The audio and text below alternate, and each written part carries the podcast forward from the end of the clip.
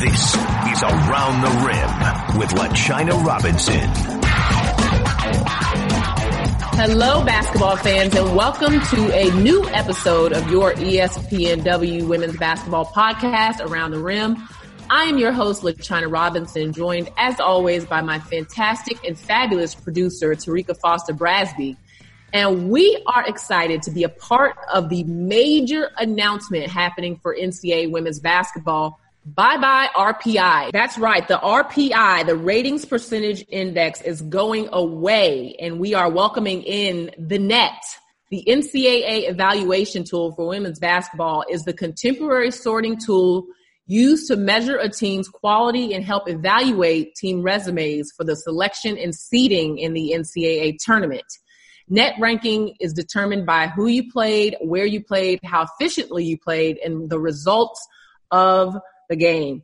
So much to this, so exciting to see what's happening for women's basketball. Most of you probably already know that the men have been using the net for a few years, but now the women are joining the party. And to help us break this all down today, we have two very special guests who have been a part of making this happen.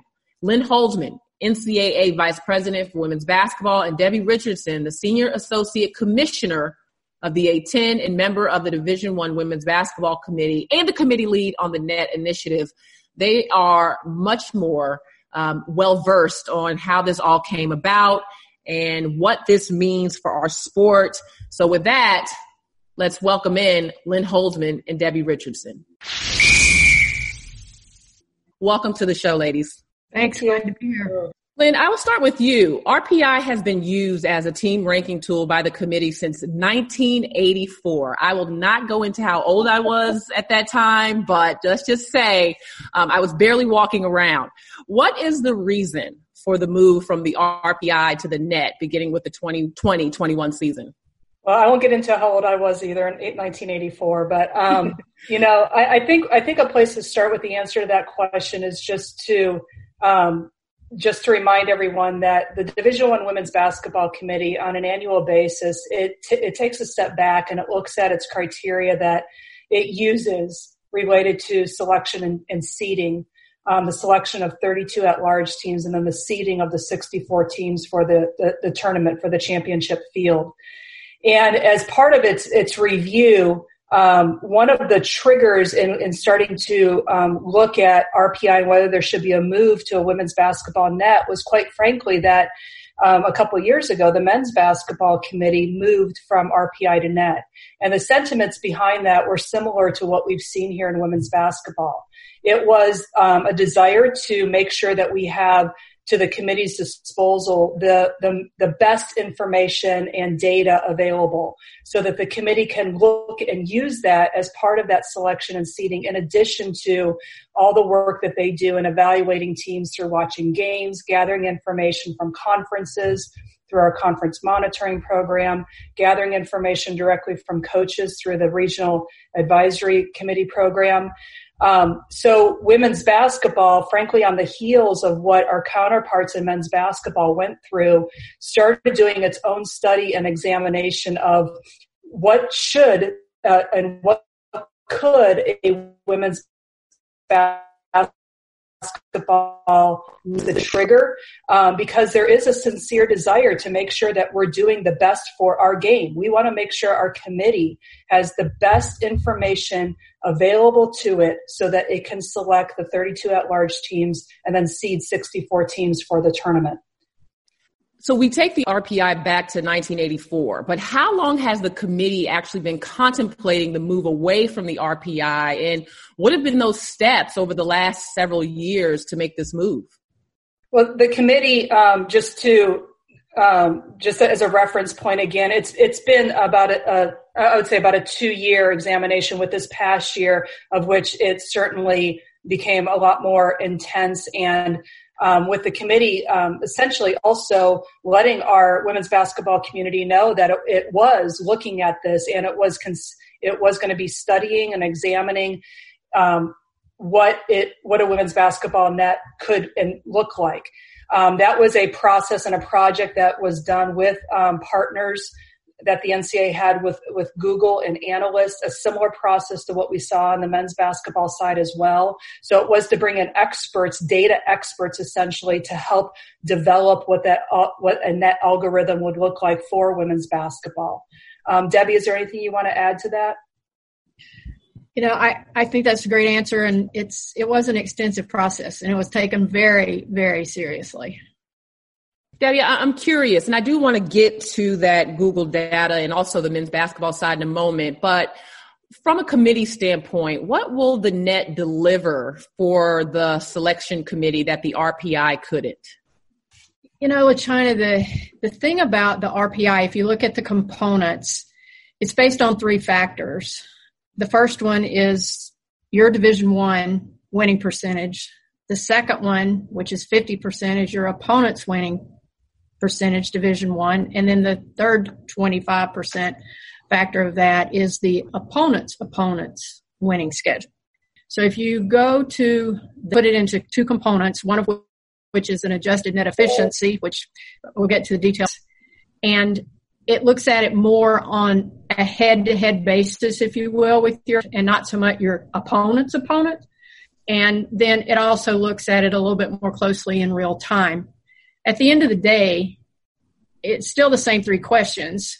Who did you play? Where did you play? And how did you do? And how did you do always is the win, but also a little bit more detail about the win. You know, what were your offensive efficiencies, your defensive efficiencies, that type of thing. But again, the, the net allows us to go more real time and also a little bit more in the head to head department as far as opponents are concerned.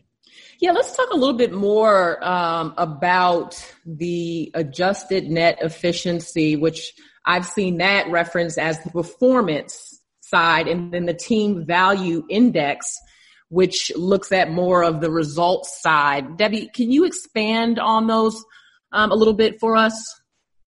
If you look at the adjusted net efficiency, and I would say that this is um, one category where we did have the advantage, if you will, of watching the men's net evolve. And and in doing that, we were also able to look at the differences in women's basketball statistically and do that over a period of time. And so as that came out, the efficiency per se, it's the offensive efficiency minus the defensive efficiency. And the offensive efficiency is points over your possessions minus your opponent's points over their possessions. And that's one piece of it. And then the second piece is the strength of the opponent that you're playing, and then also the location of the game. Um, you know, we all tend to um, think it's a little bit harder to win on the road. And so, very similar there's a higher percentage given to a, a, road win from that standpoint and a neutral site and then a home site. So those are the three components that are in that adjusted net efficiency. And I will say that as we were going through this entire process, you know, we, we really took a, a deep dive into philosophically and we were able to do this um, with Google. And I, I'll have to say that they were very open to the differences in the game with men's basketball and women's basketball. You know, if you if you think about it, we're we're four quarters. Our our shot clocks are different. You know, there there are a lot of things. So as you look at statistics and performance across the board, we were able to really get those things out there as we we look for the algorithm. Yeah, that was one thing that stood out to me, and um, either one of you can take this, but just that whatever data was collected for the men versus women was an indication that there should be a different algorithm. Um, and, and I you say shot clock and things like that. How much information do we have around what those differences truly are in men's versus women's algorithm? At the end of the day, the the drill down on it is um, I, I'm not sure how specific it can be. It's more of a generalization and if you look at performance across the board, um, I'll take something as simple as the dunk on the men's side. You know, that's a lot higher percentage shot when you have it than it is on the women's side. And, you know, getting down to the nitty gritty on that is, is very, very difficult. But the one thing that I would say in evaluating all of the data, if you look at, uh, like we went back 10 years And I, I need to be very clear here, though, it wasn't a conglomeration of 10 years, but it was 10 individual years compared to what the actual results were, you know, with the NCAA championship and, and who made the field and what the RPIs were and, and all the way across the road. So again, you can get so detailed that you can, can lose almost the concept of it. But at the end of the day, we're looking at the game of basketball, but with two separate statistical bases. If you even go to, um, let's take a team's winning percentage at home, it might be higher on the men's side and it might be lower on the women's side. Or it could be vice versa. You could have a women's team that wins 80% of their games at home and maybe the men's 60. So we just felt like that there had to be a deviation and we had to look at just the women's game in terms of how how the model developed. And it really the thing is that there wasn't really any one particular turning point on it. It was over a period of time. And i know we've uh, lynn and i have both said that it, it was over a long period of time but very specifically uh, there was a drill down for about 18 months. And we we went uh, several months where it was weekly calls with google and you know, what does this piece look like from an efficiency standpoint? Um, you know, we we paid particular attention to scoring margin because that was something that was of great concern for us because philosophically we really didn't want to do something that was not going to be for the good of the game of women's basketball. Hmm. And so in looking at that, how, did, how much does a scoring margin really impact and so the drill down on that and, you know, Google was very good to, to take our concerns, our thoughts, and then come back and give us, okay, this is what it looks like statistically. Mm-hmm. And of course, you know, we, um, we're in the business of human beings, um, and Google coaches the computers. Um, so, um, you know, I, I, think we were all coaching each other and wound up in a, in a very good place. But I, I would speak on the behalf of uh, certainly our subcommittee um, as well on this. And um, I can't say enough good things about the work of the NCAA staff as well, but we really felt like there was an attention here as we got into these very minor details for the good of the game. First of all, amen to Google because as I'm reading through the algorithms and the terminology and the data of all this, I'm like, this is not my thing either. I just want to tell you what kind of defense your opponent is in. So, um, it, but it really looked like you drilled down to a lot of the specifics here. I, I want to talk more about now how this will affect teams moving forward. Um, and Debbie, I hate to keep picking on you, um, but how important is the quality of opponent and game location in regard to a team's net ranking? If I am a coach and I'm looking at this moving forward? Philosophically, that really doesn't change from anything that has existed in the game uh, for the last, how long did we say the RPI was in? Was that 36 years? And we won't really talk about that. But, you know, you, you always want to have the quality win over the quality of opponent. And, and that's going to stay certainly the same. Um, you know, it always goes back, and I, I, hate to keep bringing up these three questions, but who did you play, where did you play, and how did you do? And it, a lot of it gets into development of a program. Um, you know, the great programs play great teams. Mm-hmm. And even if you are not in that maybe top 20 right now, the way you're going to get there is to be able to play those teams and and move them and, and eventually be able to beat them. So there's a, you know, when you're starting a program, if you take a job as a new head coach and you're moving into those positions, you know, you're going to climb the ladder and how you do it and develop those games against higher and more quality opponents. You know it, it's just going to help you down the road and and that has not changed and i don't see it changing philosophically. Uh, everybody wants to be the best they can be and the only way you can do that is to beat good competition yeah, speaking of philosophically, I mean, that's the scheduling side, but how would this impact maybe how teams play in terms of efficiency, since we're hearing that word efficiency now as, as part of all this style of play? I mean, will teams try to run up the score maybe to improve their net ratings, um, their rankings? How do you see it um, impacting that side of the game?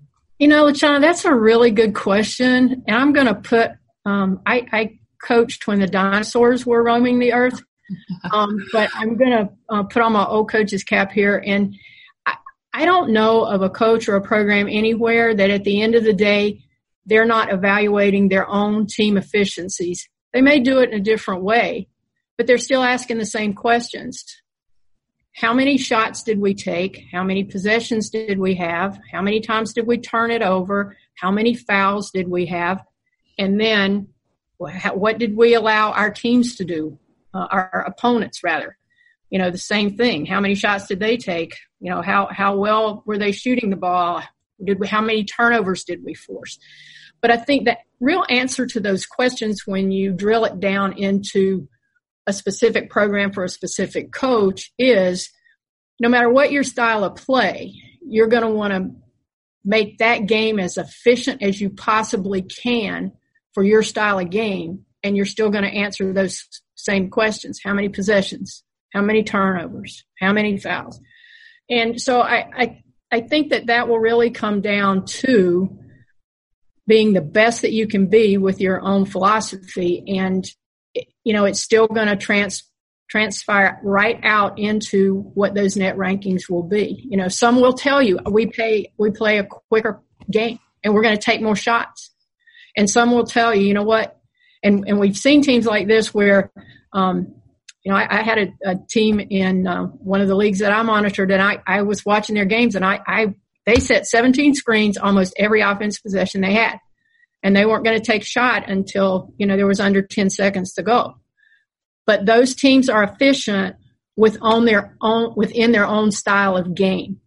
And that's what the coaches i think will eventually get comfortable with as they're moving forward because at the end of the day you still have to win and you still need to win and nobody is in this game to lose so they'll keep winning they'll keep using their own philosophies and they'll just make them as, efficient as they possibly can, which they really do on a day to day basis. If you think about it, China, I'm sure when, when you were playing, your coaches used to say, Hey guys, we took 10 shots here and we hit this and we turned the ball over three times. It's still applicable. Mm-hmm. Yeah, it's interesting hearing you say that, and because my coach always basically said it's the team that's most consistent in being themselves for longer stretches in the game that's the winning team. And what yourself looks like depends on your team's identity. You may not be a team that can run up the score. Um, you know, we weren't a great three point shooting team. Uh, sticking to who you are is what's going to help you to be more efficient ultimately and to be more consistent at the end of the day. I'm just thinking about um, the different criteria that's used by the Division One Women's Basketball Committee when it comes to selection and seeding for the NCAA women's basketball championship, availability of talent, bad losses, common opponents, competitive um, in losses, how competitive you are, your conference record, all those different things, head to head. Now net is added to that. We find ourselves during the season, especially me as an analyst, going down this list trying to determine the field, right? But Lynn, I'm curious, uh, will we have access to net rankings? Will they be made public during the upcoming season? and where will we be able to find it as we're all putting together our, our bracket like we do every year and, and for me i haven't been very successful in that well and and you did a great job there kind of summarizing i think to some degree reinforcing for everyone that's listening is that as we talk about moving away from rpi to to using a, metric, a sorting tool away from RPI to now NET, the NCAA evaluation tool, is that it is one of many things that list, that laundry list that you just identified of selection of criteria that the committee does look at and very methodically works through all of those things. So, um, this is one component of that. And as we have 10 committee members that are evaluating those teams for the different parts of the selection process, um, it, it's the usage of the net in place of RPI it, as a more contemporary metric available to them is, is going to help our game. And then as you think about the public, you as a, a media person, our fans, others, as they also want to play along, if you will, with the committee as it works through the season, absolutely. Just as RPI was available publicly and net will be available starting in, in the beginning of December, of which those um, the the results of the net as we move through the season will be available on an ongoing basis to the public. And also, I know that one of the tools that we've had access to in the past years are the team sheets, um, and that the committee referenced those during selection. Will there be changes to the organization of those sheets and how they're used moving forward now with the net? Uh, I'll start, and then I can throw it to Debbie, also as a committee member. Um, that is a that's a topic that we have slated for the committee at its next meeting to evaluate. Um, now that they've gotten through this process of adopting NET in place of RPI as one of its was one of its tools and a sorting tool available to them. The next phase, if you will, is for them to actually look at how that information is available so it has that quick reference for them for all the individual team sheets. And I anticipate at their summer meeting um, that they will uh, evaluate that and make decisions for the upcoming season. Debbie, is there anything you wanted to add to that? I'll just add that because we have been studying the net and we've been through this process, we've also made it, um, I guess you could say we made an announcement at every committee meeting that you know, as we go through this, please keep in mind changes mm-hmm. for the team sheets and think about them now while we're in the middle of this and not, oh, by the way, it's after the fact. So that's been an ongoing thought process, if you will.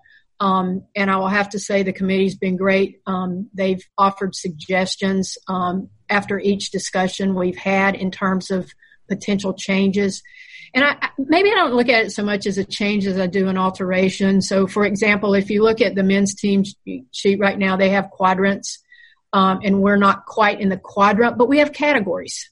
Mm-hmm. And so it's really, it, both are categories. It's just a matter of how many teams you have in there. Mm-hmm. So I, I, think that those are things that because we were attentive to it as we were moving through the seasons, um, it's it will be a um, it'll be a, a great conversation and, and, one that we'll we'll be ready for, not something that we're starting from scratch on. And just to add on to that question, Debbie, um, you know, we've talked a lot about selection as it pertains to the net and how it will, be used by the committee. And again, this is a great educational opportunity for our fans. But how about the net when it comes to seeding and, and bracketing process? Um, it, does it play a part or, or, or equally a, a, big a part in that part of it as it does the sele- actual selection? You know, it does, but again, it's a part.